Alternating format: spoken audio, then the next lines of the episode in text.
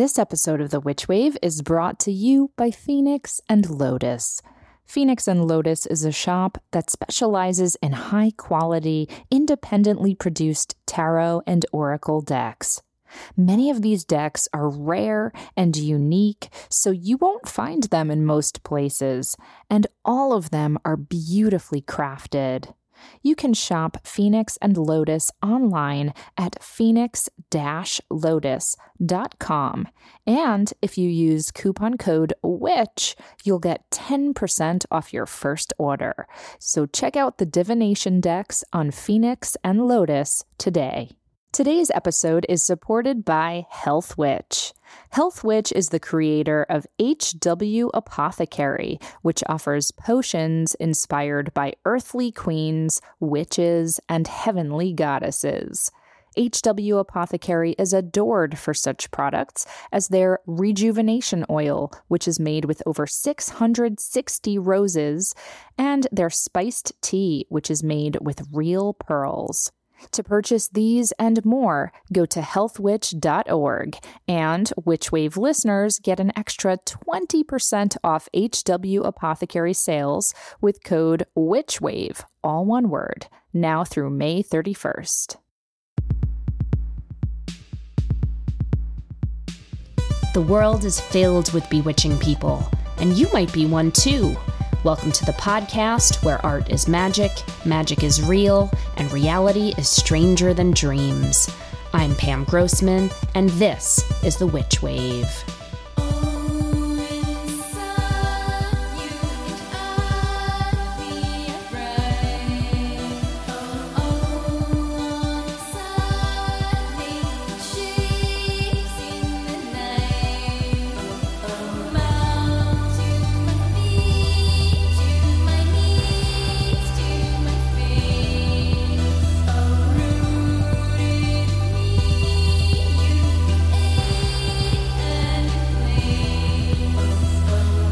Hello and welcome to The Witch Wave. I have a confession. I'm a bit late in putting this episode together because I have spent hours upon hours upon hours watching the red carpet of the Met Gala. As some of you know, this year's theme is camp. So the fashion is all about exaggeration and humor and irreverence and what I like to call demented joy. It's about marrying the high and the low and taking delight in poking fun at notions of artifice and illusion. It's theatrical, it's over the top, and it doesn't take itself too seriously. And I think we could all use a little bit of that spirit right now. I know I certainly can.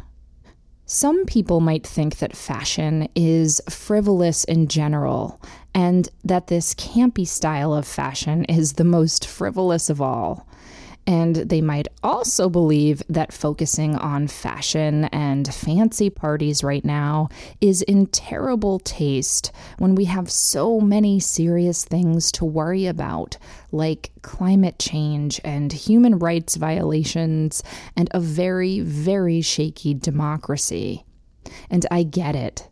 But I would argue that engaging in innovation, art, and joy can not only be an act of resistance in itself, but is in fact necessary to sustain us and keep our morale boosted so we can keep fighting the important fights. And that's the key, of course, to splash around in replenishing waters of pleasure, but not get so driven to distraction that we never get back to the important tasks at hand. Sometimes that which seems silly on its surface can also be a source of great teachings. Tonight, as I watched people wearing outfits that break rules of so-called good taste and propriety, I was reminded of the ways in which some of my most meaningful magic has come from unlikely, unconventional, or allegedly unrefined sources.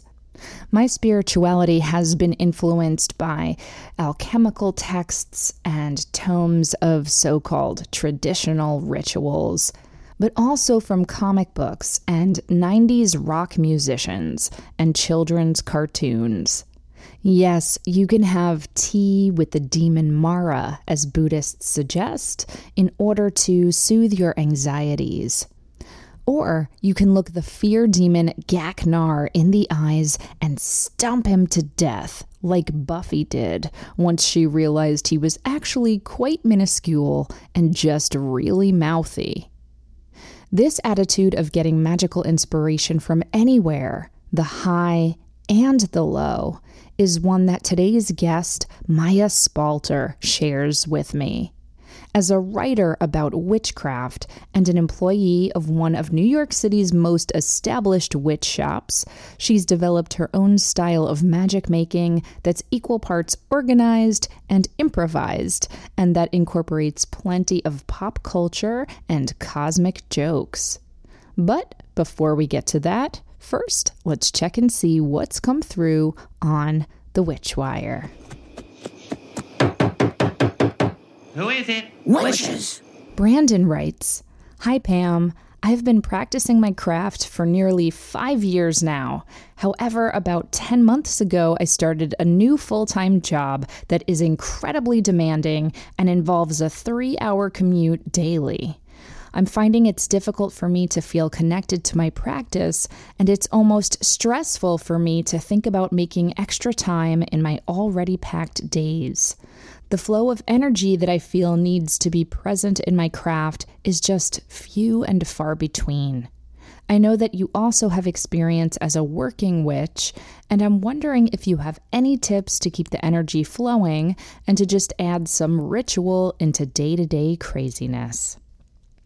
Hi, Brandon. Yes, indeed. I have gone through times of feeling just like that myself, and I know there are plenty of other listeners who can relate too. So in keeping with the theme of this show, I'm going to challenge you to think about how you can combine your devotion with fun and joy. Because yes, ritual or spellcraft can sometimes be demanding and take lots of focus and energy, absolutely. But if what you're looking for right now is to just feel connected in your day-to-day, it needs to feel less like work and more like play. It's pretty much the same advice people are given about exercise, that you won't start it and you certainly won't keep it up if it just feels grueling. So you need to figure out a routine that you get some enjoyment out of. As my guest Mya Spalter and I talk about later in this episode, one really great access point for magic is music. You have a long commute, but I wonder if you're able to listen to music on your headphones if you're taking public transportation, or in your car if you're driving. And if so, I suggest you make yourself a magical mix of some songs that elevate your spirit. My coven and I recently started a shared playlist of songs that help us tap into self-love and put us in touch with divine, swaggering goddess energy.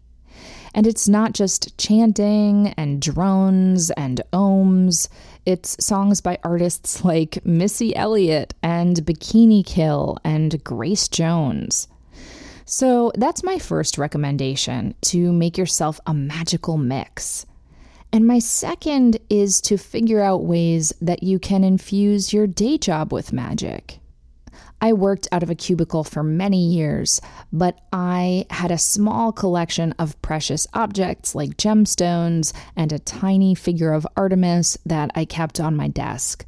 And I would buy myself a bouquet of flowers on the pagan holy days, or wear certain talismans or other intentional jewelry or colors whenever I needed to. And even though I worked in a relatively creative department, it was still a corporation, so I did keep things a little bit subtle. But if you don't feel comfortable having these types of objects or symbols out in the open at all, maybe you can at least have them in a little box or keep them in a drawer so you can open it and check in with them whenever you need a little extra boost. But whatever you end up doing, make sure you do it in the spirit of joy and delight. As Doreen Valiente's Charge of the Goddess famously says, "All acts of love and pleasure are my rituals." So, Brandon, I wish you ease, play, love, and pleasure as you figure out new ways to incorporate magic into your workday. Now, on to my guest. Mya Spalter is the author of Enchantments, a modern witch's guide to self-possession, which is honestly one of my favorite witchcraft how-to books. Mya is a longtime employee of New York City's oldest occult shop, which is also called Enchantments, where she's worked on and off since the year two thousand. In addition to that, she writes poems and stories about science and mystery, and she infuses everything she does with wit, heart, and smarts. On this episode, Mya and I discuss what it's like to be a professional witch in a retail environment, the importance of pop culture, and ways to make magic with whatever you have at hand. And as you'll hear, one of my cats, Albie, took a very particular interest in Mya, and he joins our conversation from time to time. Mya joined me and my cats here in person at my Brooklyn apartment.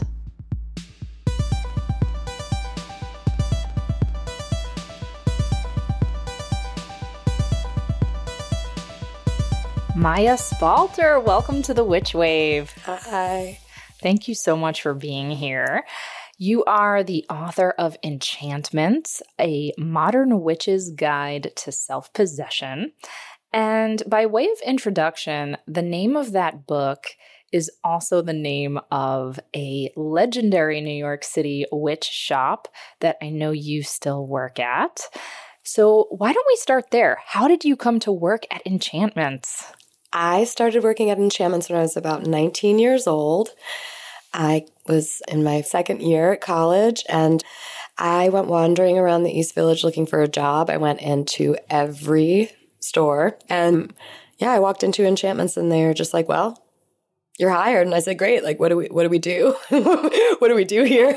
Did you have any interest in witchcraft at I that did. point? I certainly did. I had frequented the nearest, I guess they used to call it like a head shop. Mm-hmm. I guess maybe the first one I went to was in like New Hope, Pennsylvania when I was like seven. New Hope is one of my like sacred spaces. Have you been to the head shop?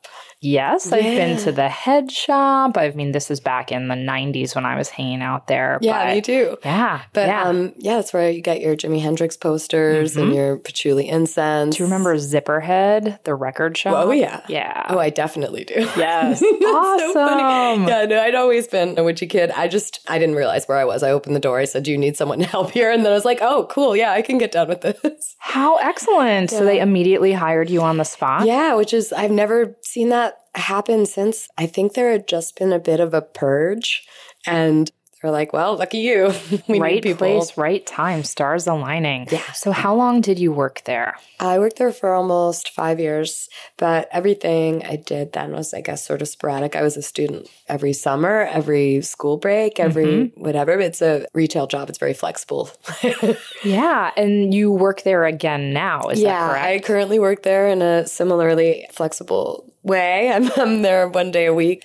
It's wonderful. I have this craft that I've learned there of carving and dressing candles in this very particular way. And not doing it for years was a little sad for my my hands. They really want to do it. Wow. It's a lot of fun. Yeah. Um, and Enchantments is known not just for candles, but also beautiful homemade incense. I've bought so many incense powders from Enchantments. I mean, it's a really, really wonderful shop. But I've always been curious, what is it like to work in the capacity as like a service magician. You're essentially being paid to be a therapist meets craftsperson meets, you know, many, many other hats that I know you're wearing. What's an average day like for you there? In terms of an average day, there aren't super average days. There are a few types of days that go sort of cyclically. Lunar events tend to bring on much different uh, type of day than um, just kind of your cold weather Wednesday. But yeah, an average day, let's see, usually we're supposed to open at one, and we tell people we open at one-ish. So usually we'll arrive at the shop, and there's one or two people looking a little bit worried, standing around the sidewalk looking at their phone.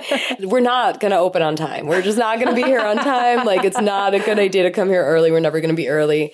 We open up the shop. I mean, everything that can be a ritual is a ritual in that space. So we have our little things that we do, lighting the altars, mm-hmm. feeding the cats, doing the more mundane shop opening things. And then, yeah, we have a few different modes. We weigh things, we carve things, we blend and pour oils. And mostly we just chat with people about what's going on in their lives. And we have a bit of a system for that that sort of organizes what could be a very amorphous conversation into um, interacting with the menu and a system so that we can take what might be messy and sort of lay a little grid over it mm-hmm. and then tease things apart. Sure, because I imagine people come to you guys wanting all kinds of advice and guidance. I imagine that you hear lots of long stories and people are confessing emotions and desires to you all day long. So sure, you would need some kind of a process to be able to not only know how to get that person what they need, but I imagine also not spend three hours with every person exactly. too. Yeah, because that's that's just not possible. So this is sort of seems like a derogatory term, but in a lot of magic as opposed to witchcraft, like cold reading is kind of a part of that. And people tend to use that term to describe like the negative parts of how people can gain your confidence. I've heard that a lot in terms of psychics and how they work, that a psychic will do a cold reading where they try to very quickly assume things about you so they can give you, you know, sometimes to your point, people use this in a derogatory way, like you think it's a real reading, but really they're just inferring things from you. Right. I don't think there is such a hard line. I think like a lot of the things that come across as psychic are just thoughtful uses of the senses you we all have. Intuition. Um, yeah, being attentive. I don't know. I don't think there's anything negative about being attentive and taking information in from the little things that you notice about people. And also paying close attention to the language that people use when they describe their issues and what they're looking for. So that's one of the ways that we can get through a little faster when somebody mm-hmm. says things about being all unclear, this is tangled, blah, blah, blah. Then it, it cues us, oh, okay, if you feel if you say tangled, you probably want uncrossing. Yeah, you write about that in your book, the idea that if someone comes to you and they have like four different issues or desires or they're not super clear about it, that you guys almost always lead them to uncrossing candles or uncrossing incense. Can you talk a little about why and what that means? Yeah, uncrossing goes by a lot of names. That's the one that we use most readily there. But uncrossing, unhexing, unjinxing, the idea is that you take a knot and untie it. You take a tangled situation and make it clear. So generally, the way that we sort of angle ourselves at Enchantments is that eventually you might get to a point that all you want to do are uncrossings because you have the sense that you are on your path always, even when it doesn't look that way to you, and that when it's time to do a spell, all you need to really do in your spell is say, take what I don't need from me so that what I do need has enough room, a clear path to get there. So you never do the, I want to get a job spell, or you don't necessarily do the money spell because it's another way. It's like some yogis practice all of the poses and eventually they're like, no, I just practice Shavasana now. Like mm-hmm. that's, that's my pose. So uncrossing is never really a bad idea. Yeah. What are some of the most common desires or intentions or, I guess, spells that people request from you guys when they're coming into the shop? All the desires are common, I guess. People are like, this is going to sound really strange. And uh, it almost never sounds really strange. Mm-hmm. I mean, I would say more people are vocally requesting clarity mm. in situations than they used to. They would just display signs of being unclear. Yeah. That's pretty interesting. So maybe people are getting more self-aware over oh, the yeah, years. Yeah, I think, I think so. And also people have a little bit more of an idea of like how to approach things holistically. There are more people modeling that way of living now that yeah. it seems like, oh, wow, clarity would be a good idea. How interesting. Are people still coming to you for love spells, oh, sex spells, oh, money spells? Constantly. People come for love. Absolutely. We explain a lot that those spells are really tricky.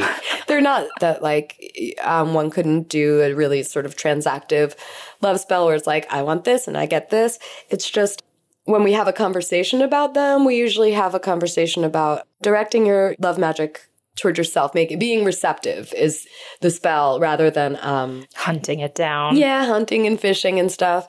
We like to warn people away from that. I guess if I have any message when I'm talking to people about love spells, it's just like, you think you know, but maybe you don't know. And mm-hmm. with sex magic, it's a lot different. If you want to go out there and find somebody to have sex with, like, you can. Here's the tools. Yeah. Have a good time. Yeah. Very simple. Yeah. Not, um, it was one of my first jobs ever. So I brought that skill and experience of just being like, hello, it's nice to meet you. Tell me what you need and desire in your love soul. Goodbye. That's one of my first experiences of like interacting with the public in a service capacity. So it doesn't really compare to many other jobs. Exactly. Um, Are there unusual requests that you remember? We just can't really have our jaws drop in there. It's not that we're resistant to it. It's just that like you go in and you're like, well, everybody's potentially going to do or say something very strange, and it just has to wash over. I don't tend to latch onto those. I mean, people come in and behave in very, very, very strange ways. So yes, the strangest ones are the things that like I wasn't registering the words they were saying. I was like, okay, I guess I have to find a safe way to remove this person from this space. Right. So their energy was yeah, just like, so like unhealthy. It gets really, really strange. Mm-hmm. But when it comes to those, it's like, I have a serious situation to deal with. Exactly. uh, exactly. Taking a step back from the most extreme, like safety issues or issues where you might need to get someone some help or call the police or something. Mm-hmm. Just talking about your everyday energy drain. You're absorbing, I imagine, a lot of people's energy, a lot of people's desires, a lot of people's attention. How do you keep yourself protected and clear? How do you let go of that after a day working at Enchantments? And how do you prepare yourself, you know, on the flip side to go in? Yeah. Well, it's very helpful for me that I don't have to do it every day. I think it would mm-hmm. be much more challenging. But I do a meditation practice on the subway that is it sounds really simple to me when I describe it, and I'm like, oh, I can't believe I'm putting words to this. But it's just sort of like a body scan. I think about different energy points. I try to root my feet into the ground. I try to um, just get a sense of the boundaries of my physical body and then the boundaries of sort of an energetic body around me. I like to will the energetic body around me into existence by imagining it. And um, it's very convenient to do on the subway because I know where I'm going. I know what I'm doing it for. I envision a protective space around myself on the way in, and I never stopped doing it after the first time I realized how very helpful it was. Mm. And when I'm really, truly challenged, when it does become extreme and I do have to bounce someone from the store, mm-hmm. I'm very ready to mm-hmm. do it. And I, it's been really rewarding to know that um, practice really builds strength in those departments. Yes. But also everybody who works there has to have their own limits and their own ways of moving a conversation along. You have to sort of be your own conveyor belt mm-hmm. and know how much to engage mm-hmm. another person in there. And it's not a judgment on that person so much. It's just like, I know I'm not the one who has it today, mm-hmm. so I'm not going to. And um It's different for everyone, and everybody has their own process in terms of how long you've been working there, you know, how many days you've gone home super drained versus the days where you had firm boundaries with people. And I think some people experience our boundaries in there as a strange retail attitude to hold, but because you're not just the customer's always right. No, like you have to set firm boundaries yeah. in that space, I imagine. It's especially in that space, we're telling the customer that they're wrong, like really often. in, I mean, not that they're context? wrong, but just we just have to reframe things constantly because they're not walking in with necessarily a knowledge of the systems that we're working with. And if somebody comes in with a problem, I can decide if it seems appropriate, like, okay, let's let's work with planetary energies to deal with this problem. So let's lay this grid over your curvy sort of problem. We can lay the grid of some system over it to help clarify things and to help address it. So again, like it's it's not that it's arbitrary, but whatever system you choose is not so important. Can we talk specifics? Like, are you saying that someone might come in and they might say, oh, I'm one hundred percent sure I need fire magic. And you would say, actually, have you considered salt? I mean, what do you mean when you say reframing? Right. So sometimes, let's say someone came in and they were concerned about money. And they say, hey, I want a money candle. But maybe we say, oh, okay, maybe we talk about it a little bit more, and it turns out that the reason that they're worried about money is because their business isn't doing well, their business isn't doing well because they're fighting with their brother and it's a family business or something like that. And it's like, okay, actually, let's maybe work on healing this relationship, and also let's work on like drawing some attention to your business. And wow, we have a whole bunch of options of how to do that. So we apply a system just based on a guess. So let's say we want to deal with those things in terms of planetary energies. You want to expand your business. You might do something that has to do with Jupiter. You want to heal a relationship. Then you might do something that has to do with Venus. If you want to have more lucrative cash flow and I guess have more people learn about your business, then you might do something with Mercury. That's not a money candle. Yeah. I'm not going to argue with anyone. If somebody wanted a money candle because that made sense to them, that would be what worked. But the point is finding a logic and then following through with it. Yeah. One of the things I love about your book, Enchantments, is that you really give people the tools for doing this magic themselves. Certainly anybody can and perhaps should go to Enchantments and get to talk to you or whatever witch is working that day. But a lot of folks don't live in New York City, and they might not even live near a witch shop or New Age shop or Botanica at all. And now they can read your book and go to the grocery store or their, you know, equivalent of whatever their bodega is or their dollar store and have really great fundamental tools and directions for starting to make their own magic. Why did you decide to write Enchantments, the book, in the first place? Was that one of the intentions? Absolutely. There were a lot of years when I wasn't working in Enchantments, and I also wasn't shopping there, not because I decided not to, but it just wasn't what I was up to at the moment. And I managed to maintain a magical practice just because one of the most important magical principles to me is is scrappiness. And also what you need isn't far away from you. That's the faith that I have. I think about it in terms of like food a lot, that like an acai berry, if my body really needed an acai berry, it would probably be because I grew where they grow. I think that's how nature works. And also I think that's how our, whatever this is that we live in, that, you know, people don't necessarily call nature, I want to treat it that way so that I can feel at peace and whole and a part of my environment, even though the naturalness of my environment is very questionable.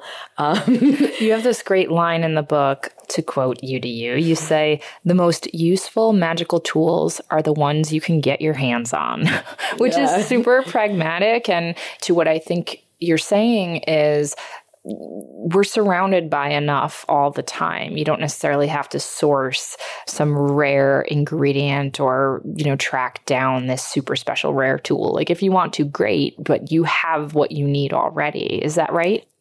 We're notorious downsellers at Enchantments just because we were like, well, what do I need? Like, do I need the seven day? Like, what's more powerful? And we're like, well, if you're powerful, then you could use this sixty cent candle mm-hmm. and it could be any color in the world. But if you really want to have this like seven day giant green one, because that's what helps you focus, then have a ball. I don't want it to be impossible. That's the whole point. Like I want doing magic and, and living magically to be accessible. I hate the idea that people long for it and feel like it's out of their reach. I think that's so sad because that's what's so joyful to me about it is that it's like, no, I had this when I was four and I was playing pretend. It's that feeling isn't any different. I love that. We're going to take a quick break and we'll be right back. I want to tell you about Hag Swag, a monthly subscription box geared towards weirdos, witches, hags, and other alternative folk. Once subscribed to Hag Swag, you will receive a variety of curated items right to your door, including occult and pagan-inspired products, burnables like incense or cleansing bundles, crystals, accessories, self-care items, and more. Each month's theme has information and magical objects that are useful for both new and experienced witchy individuals and flow with the wheel of the year. Some Hag Swag box themes have included ritual, divination, origins, and astral magic, helping practitioners expand their existing knowledge and build their collection of tools and offerings. Containing only cruelty-free, vegan, and gender-neutral items, Hag Swag boxes are suitable for hags of all walks of life. And if you use code WITCHWAVE on their website, w w w dot hag swag dot c a, you'll get five percent off your first box. So go to hag swag dot c a and use code WITCHWAVE for five percent off your first Hag Swag box today. Welcome back to The Witch Wave. Today I'm speaking with Mya Spalter. Mya, we were talking about your book, Enchantments, and let me read the whole title. Enchantments, A Modern Witch's Guide to Self-Possession. What does that mean to you, self-possession?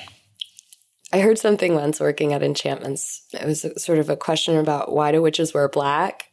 And somebody, it was a non-joke answer, somebody um, said that witches wear black because black is the color of clergy and that any witch is their own priest or priestess, because being a witch means not needing an intermediary between yourself and the divine, mm-hmm. which I always thought that it was like, that's why. That's why I'm I'm interested in this as a label, if I'm going to have one for my spiritual life, was because I was like, yeah, exactly. I'm just as good a conduit between like the earth and the divine as anything else. So I don't know if that's exactly answering what you asked. But, it is. Yeah. And just to drill down a little bit, it doesn't sound to me like you mean literally we always have to wear black because, I mean, oh, yeah, you're no, wearing an awesome denim oh. jumpsuit today. You have yeah. an orange flower in your hair. Yeah, no, like, I love wearing color. It's just that being self-possessed in terms of like just a characteristic of how you behave, just being in charge of yourself. That's like one of the um, adjectives I would love to have people use to describe me if I could say, what sort of impression have I left on a room? The phrase of self-possessed. Yeah. yeah. But also being consumed with a spirit and having it be the spirit that's native to you. I love that because that word possession is often used in regard to being possessed by a ghost or a spirit or a poltergeist, some sort of external entity. But the idea of being possessed by your own spirit is so beautiful and so evocative. I really love that, Mya. Thanks. And now in your book, and I don't mean this in a trivial or trivializing way, but you go through kind of the one oh one of like, hey, you're interested in witchcraft? Here's what you can do. Here's what an altar is and how you can make one. You go through color magic, candles, herbs, sigils, planets, holy days, and some specific spells too. So it's a really great primer for what we might call the baby witch or the newbie witch. And yet, I will say, as someone who's been a practitioner for a long time, I learned so much from your book and was so inspired to incorporate a lot of new techniques into my own practice. So you really struck this very difficult to do uh, balance between, I think, being a great intro kind of guide and also giving something new to people who've been doing this for a long time. So really well done. Thanks. But I wanted to also talk about your voice throughout the book because you're really fucking funny and really warm. And you don't take this shit too seriously, which I'm always very attracted to when it comes to the people I gravitate towards to learn from. You have this spirit of playfulness, and longtime listeners know that I use the phrase reverent irreverence all the damn time, but like you are a queen of reverent irreverence. What made you want to carry that energy of playfulness throughout this book? It's completely necessary. Since we're talking about planetary energies, I write from a mercurial place, and I really want to make you laugh. That's something I really realized in this process was like, oh man, like there's a little vaudevillian inside of me who is just like hitting you with their elbow and rim shots. I'm just trying so hard to keep us all entertained. Something I learned and some other jobs was learn to recognize when the light goes out in someone's eyes when you're talking to them. It is the thing I fear the most in my life. And so I was writing as if to keep that from happening. Mm-hmm. I mean, you're like, in the best possible way, really fucking silly. Like you come up with, um, you're talking about rainbow magic and you're talking about Roy G. Biv DeVoe, which made me laugh. And one of my favorite things that you brought up is talking about the holy days. And you say you've coined your own holiday, which you call Dia de los Dresses. Can you tell us what that holy day is, please, Mya? Oh, my goodness. I think it happened just a couple days ago. Yes. Um, it is the first day in the tri-state area where um, it is warm enough to have bare legs, to wear a brightly colored dress or outfit, and wander around the streets, and you eat outside, and everybody just gets to sort of unclench their shoulders and put away their hideous coats. Yes. It's the hanami in New York. It's hanami is the cherry blossoms, exactly, right? Yeah. yeah. And it's it's big selfie season. It, it usually coincides with tulips, magnolias. Beautiful. And do you also celebrate this with any kind of candles and such? Or is it more just you like wandering outside in a beautiful dress and yeah, making yourself beauty, giggle? It's a beauty ritual for sure. Um, Man, it like gets very heavy celebration-wise. For me, like this weekend, there's a lot of lot of holidays. Passover and then Easter. Mm-hmm. And then it gets really hard to fit so many holidays. I really, I, it makes my head spin in the spring. I've like, I've celebrated this new year like eight times this year. Yeah, Beltane's coming going. up. Well, by the time this episode airs, all of these holy days will have happened already. Well, you've added another one on my wheel, so I'm going to be looking out for Dia de los Dresses for sure. That said, you also incorporate a lot of history, some science. I learned so much about the planets that I never Ooh. knew. It was really, really educational for me. But I appreciated you nodding to people like Austin Osman Spare when you're writing about sigil magic or talking about in New York City witch history, name checking the shop Magical Child, which for those listeners who aren't familiar with it, this was a really iconic shop that existed in the nineteen seventies, if I'm remembering mm-hmm. correctly, and was a real hub of occult culture, a culture, and also queer culture too, and subculture. So I really, really appreciated that.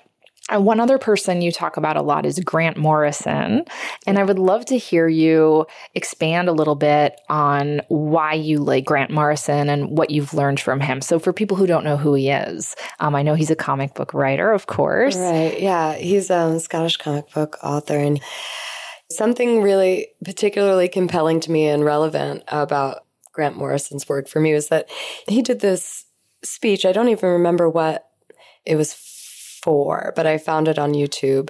He just kind of runs through the basics of how to do sigil magic, which is very new to me. I hadn't really heard of it before, but hearing about it in his voice, which is hilarious and filthy and um, really casual and not taking things too seriously at all, I was inspired to make sigils, obviously, but also really inspired to talk to people about witchcraft and magic that way. Mm-hmm. So that was really essential to me. When I heard him go through this, he was referring to it as pop magic. And it's also referred to as chaos magic. But when you say chaos magic, people think you love demons and blood. Yeah. And it's like, mm, not exactly. Pop magic seems a little bit like a more direct and relevant way for me to conceptualize it. And as a comic book author, when Grant Morrison talks about pop magic, and when he talks about different energies and deities and pantheons, he had this concept that superheroes are modern pop incarnation of other pantheons of gods, and that they're just as useful to us in our modern selves as they m- might have been in other polytheistic societies, the archetypes that we can use to break down ourselves, other people, and just find ways to understand them better, and also find ways to access and use those energies to eventually reach some sort of balance. Yeah, yeah. So it was really freeing for me to interact with those concepts. It was also really interesting for me to see the ways that he used them in his fictional work and his comics, but also how his comics acted as sigils, how he was enacting his magic through his art, through his literature, and living a meta life mm-hmm. that way. I just find that so, so fascinating. And also just the fact that he was able to express it in a way that wasn't utterly alienating. Totally. I am most familiar with his comic book series, The Invisibles. Yeah. And I remember reading stories about how when he was working on The Invisibles, things that would happen to certain characters he was writing would then happen to him in his real life. Like the character King Mob, I know he had like a very specific occult link to. And, and I mean, King Mob is also in his very image. Like, exactly. Yeah. They, they look alike. That's right. And this idea that this artistic deity or artistic protagonist or anti-hero that he had created was really affecting his life. And I think King Mob gets sick at one point mm-hmm. in The Invisibles, and Grant Morrison literally got sick maybe shortly thereafter or during the writing of it. I'm, I'm forgetting the exact story. And so I think that's really fascinating too, the link between art and magic and the psyche and the things that we make in our sigils and symbols and signs. Yeah, I mean, the the making of a thing is what like ties together a lot of witchcraft. I guess there are like intangible paths where you don't actually craft a thing, but I find it really fascinating that to do spells, you have to make something. Mm-hmm. And that word craft, I yeah. mean, that's a really specific word that means so many different things, both in art and in witchcraft as well. Yeah. So your book also interweaves different modalities and spiritual systems. What is your own spiritual background? Were you raised with any kind of magic or religion or spiritual system? Yes. So my folks come from uh, varied spiritual backgrounds. I suppose my dad's side of the family, they are Jewish, but patrilineally. So, and they're also um, Sicilians, but they weren't raised in any Catholic tradition, but with a lot of Catholic traditions, I'm sure, that, you know, are in the home, but not going to church. But they were raised Jewish, although people quibble about whether you're Jewish if your mom's not. Mm-hmm. I don't worry about that.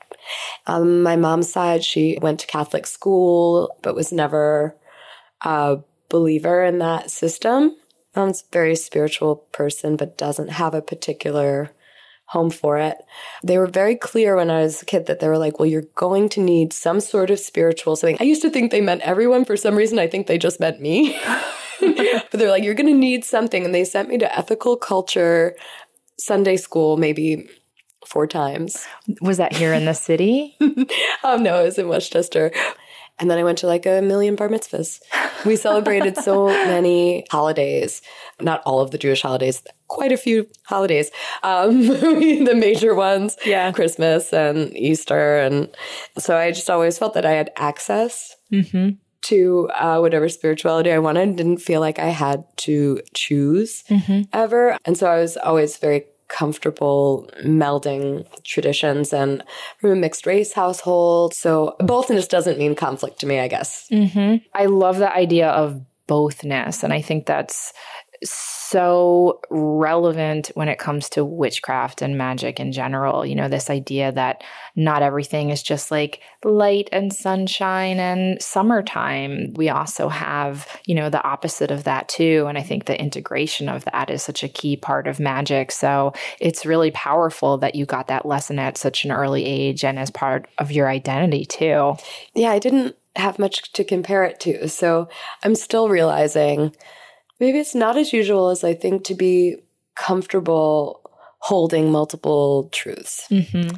But collectively, we're learning more and gaining more language for the necessity of doing that. Absolutely. Yeah. And so when did you discover witchcraft? There's so many things that count that way. Like, I think I just never stopped being the sort of mystical that children are. So I don't really feel like I discovered it. It always seemed very natural. I had intimate access to plants and flowers, I guess, working at a nursery and greenhouse when I was growing up. So I was always intimate and familiar with that, always fascinated by animals and wanting to be with them and communicate in that way. And I should say that as Maya's talking, one of our cats, Albie, just came and sat on her lap. So he he knew you were going to talk about animals. I was going to say something about the animals. Yeah. So if you're hearing slight purring right now, that's why. But I remember meditating as a little kid, just because I could get my legs into the lotus position because I was a little kid, and being convinced that it was something.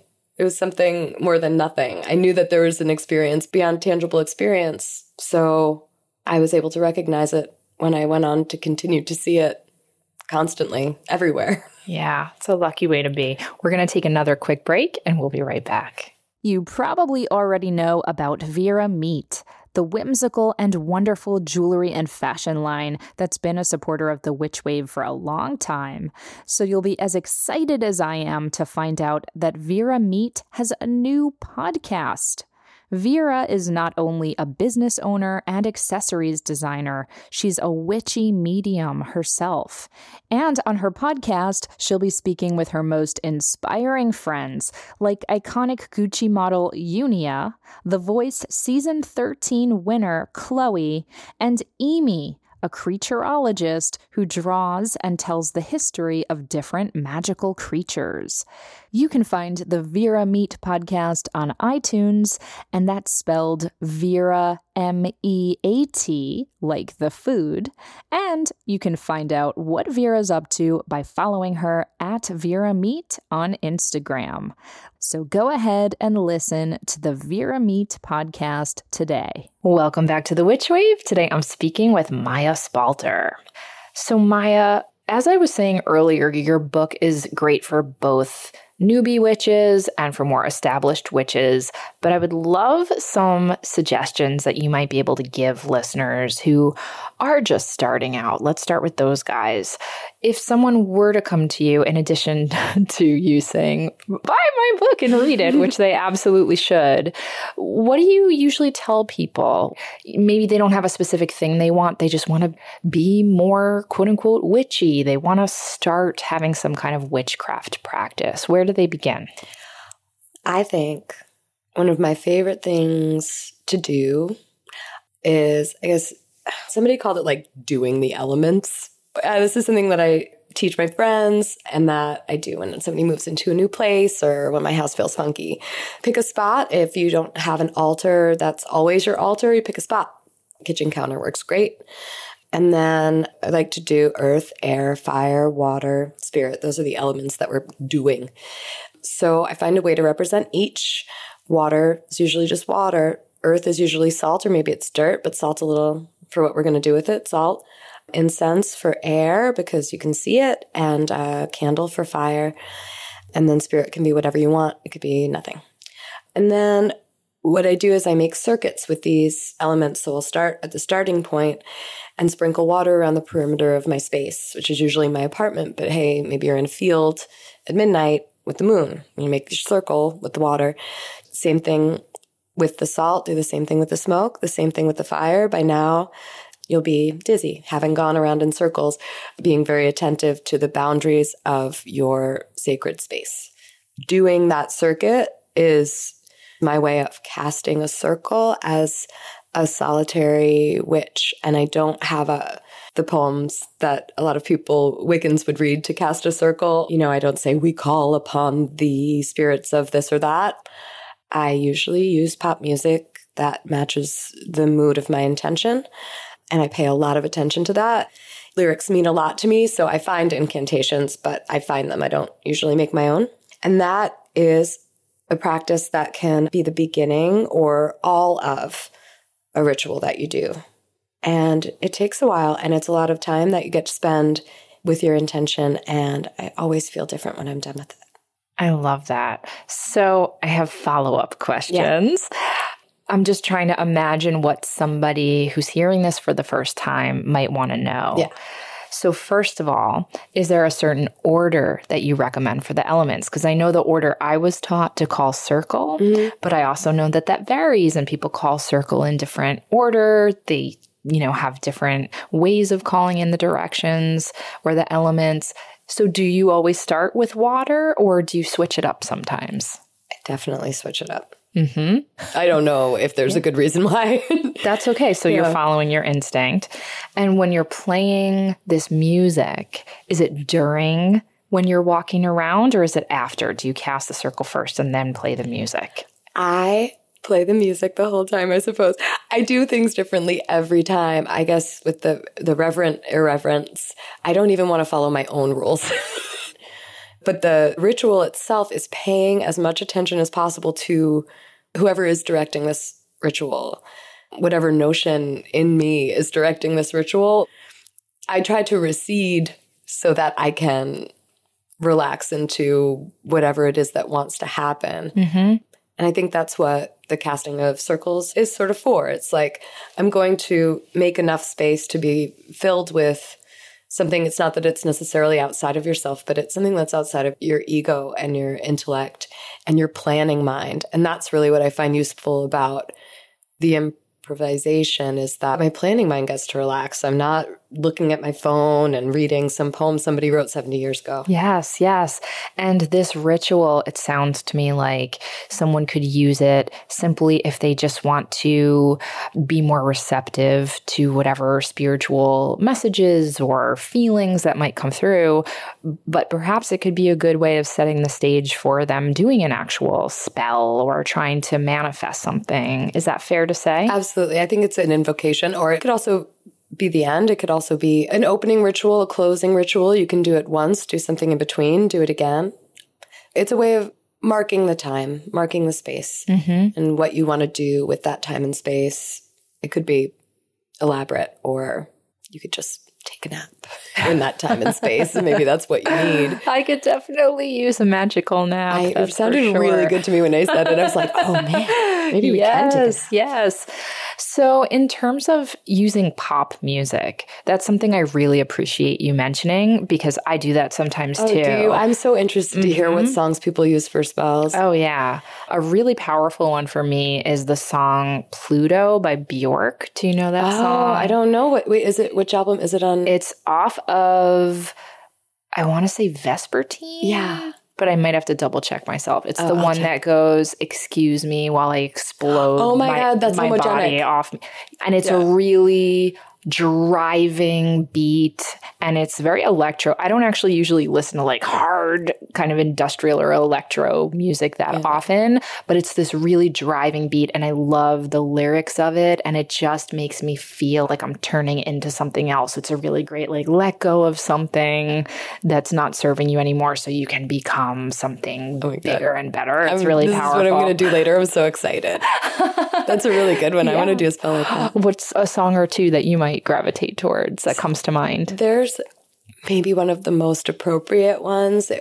I did a spell many years ago to find a new place to live, and I wanted it to just be kind of like my real home home, not my until something better comes along kind of place. So I was doing a spell for that. And um, the song I chose was Mushaboom, that Feist song. Mm-hmm. It's, it's a very cozy song. It's a cozy song. I found the cutest place and like talked to the neighbors and tipped my cap a little home barely on the map. It's like it's there. I mean, it's still in Brooklyn, but like it's really, it really came. Also, there's lines in there about like helping the kids with their coat or something. Oh, wait, we don't have kids yet. You know, sort of like the thing about this song. And it's like, oh, yeah, like it's definitely that. Every single little bit of it. And it also has this wonderful chanting that happens at the end of it. And it's like, echoes and overlaps, and it makes it so it's a really appropriate song for for playing on a loop. Mm-hmm. So it can go on for a long time and make that spinning, revolving sensation that helps you elevate your intention, makes things less mundane. That one worked out really, really nicely.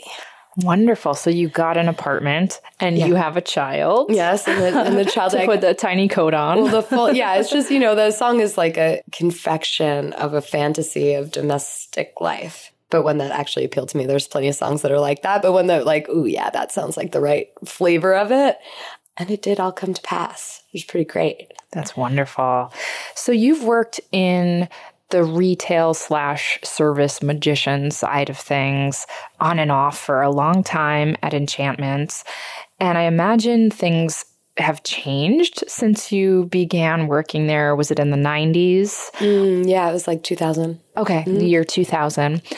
I'm curious, first of all, how things have changed. I know witchcraft goes in and out of quote-unquote trendiness, and it has for many, many decades, mm-hmm. you know, the latest kind of witch wave, yeah. there you go, is only one of many that have happened over several decades. So I'm curious, does it feel like things are different? Are you guys busier now than you were in the year two thousand? Yes, absolutely. I think we're much busier. Also, you know, we have a much further reach on the internet, not that we're even like super gangbusters as a online retailer. It's just easier for people to know. Yeah. And also, I think it's easier for people to care about these things without being dismissed mm-hmm. entirely, although that happens all the time. Mm. But I think it's socially more acceptable to um, be seen going in and out of some yeah, sort of a cult yeah. shop. That was a weird thing. You had to be um, committed to counterculture to find yourself in there. Yeah. Back then. So there's a little less stigma now, it sounds there's, like. Yeah, there's less stigma, but also to balance that almost is that I guess maybe there's less of a community. Mm-hmm. It's less of a clubhouse mm-hmm. for better and for worse, for sure. Mm-hmm. And then finally, on that note, a lot of witches or witch-adjacent people are thinking a lot about how to be a witch with ethics and morals, and some might argue that's the only way to be a witch.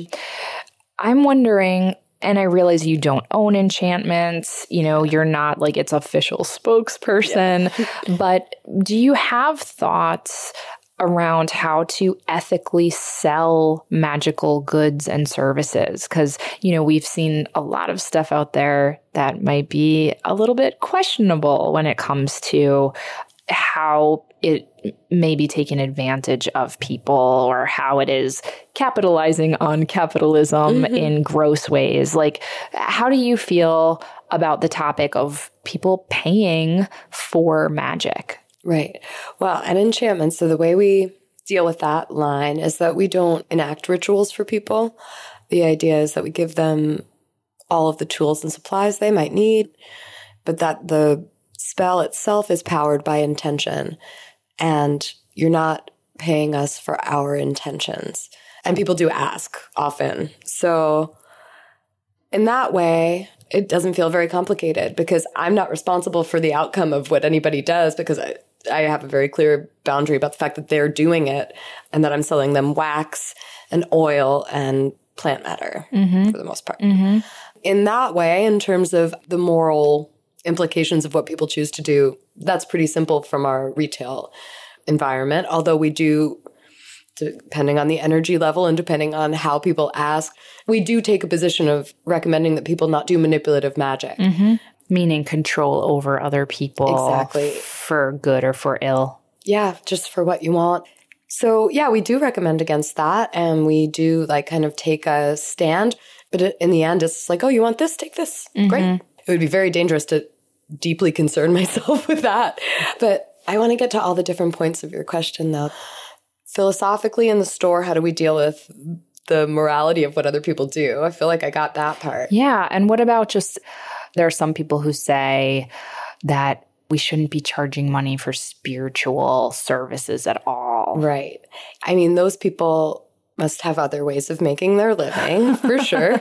I don't really know where that concept comes from or why people cling to it. I think they think like money is is dirty and it's material. And and I think the theory goes, you know, what you guys are doing is this rarefied service and you shouldn't be profiting off yeah. of people. You could only think it. it's rarefied if you're not in there because it's just, it's very earthly. It's just very, very earthly, the things that we're doing in there. But also that's a lovely, lovely concept, but who's feeding these people? Mm-hmm. You can definitely apply that if you're in a society where we care for each other and value skills equally and stuff. If my like ability to help people realize their intention or build their spiritual practice was so valuable to society that groceries would just like come to my house or or that like it would be free to live in New York City because of this wonderful service that I provide, then that would be great.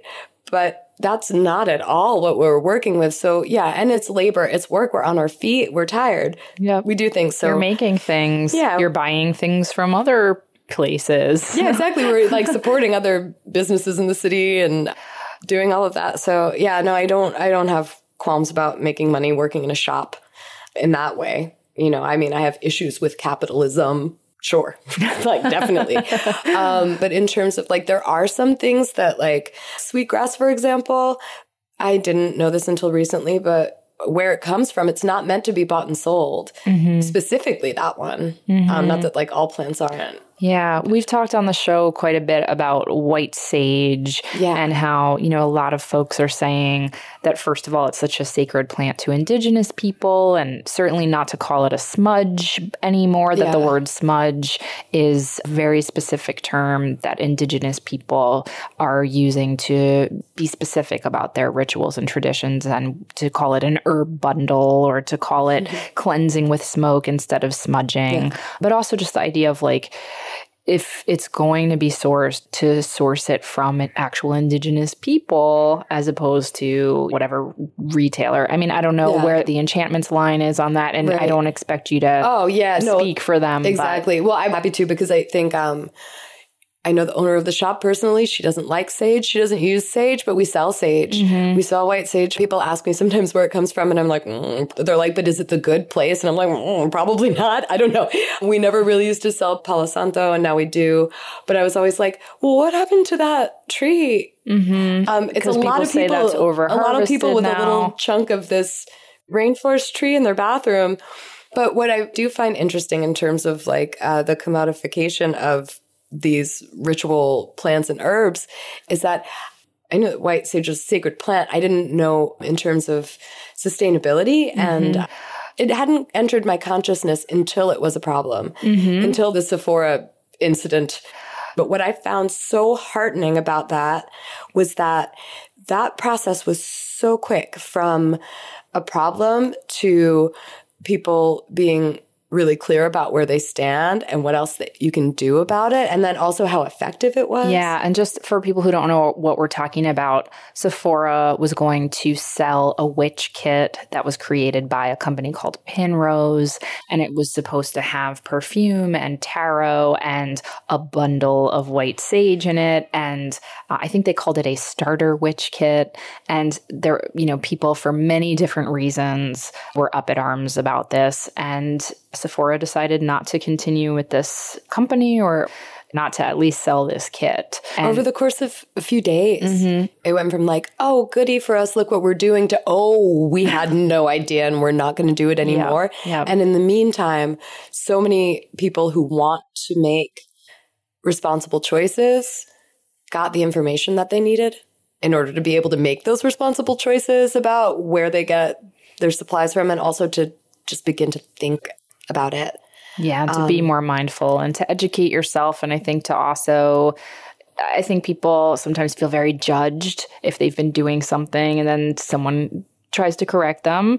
But I've done it. I've changed some of my consumption behavior and some of my language, and it's okay. Like, yeah, I didn't okay know before change, and now we know, and so we do better. And, it's so and that's wonderful. Okay. And also to, you know, cultivate a culture of being able to do that, that because you burned a bundle of white sage and called it a smudge stick, uh, that doesn't mean you're terrible. Refusing to change when you get great reasons to do so isn't so great. So the other day, my friend, I was over her house. She had bought this sage she was going to stick inside of a chicken, like just regular cooking sage. But she hadn't made the chicken. The sage had started to dry on her counter. And I got some twine and I tied it up and I burned it. And I don't see why you can't just get your sage at the grocery store. And is that a problem? Like, it was great. Yeah. It was great. If you yeah. want to burn some, you, they have it at the gro- at the grocery store. Yeah. Like, they have almost all of your other magical supplies. Well, yeah. And I mean, it's certainly a different kind of sage than the white ceremonial sage. Honestly, but I think though, to your point. I, well, yeah, it's a yeah. different kind, but it's good that it's a different kind, because yeah. this is the kind that's not, you can grow that on your windowsill if you want. Honestly, I couldn't tell the difference. Using what you have. Exactly. Well, Mya, you have been very generous with your time. Once more, for the people in the back, your book is Enchantments, A Modern Witch's Guide to Self-Possession. It is so wonderful. I always ask my guests, how can people find you? How can people find more about what you do? Well, you can find me on the Instagram. That's really the easiest way. I'm on Twitter at M Y A, but I swear I don't say anything. I really don't. But you can come be my friend. Maybe I'll say something if you want to talk to me. That'd what's, be fun. What's your Instagram handle? It is Mya dot Spalter, M Y A. S P A L T E R. Wonderful. And I'm going to do a plug for both of us.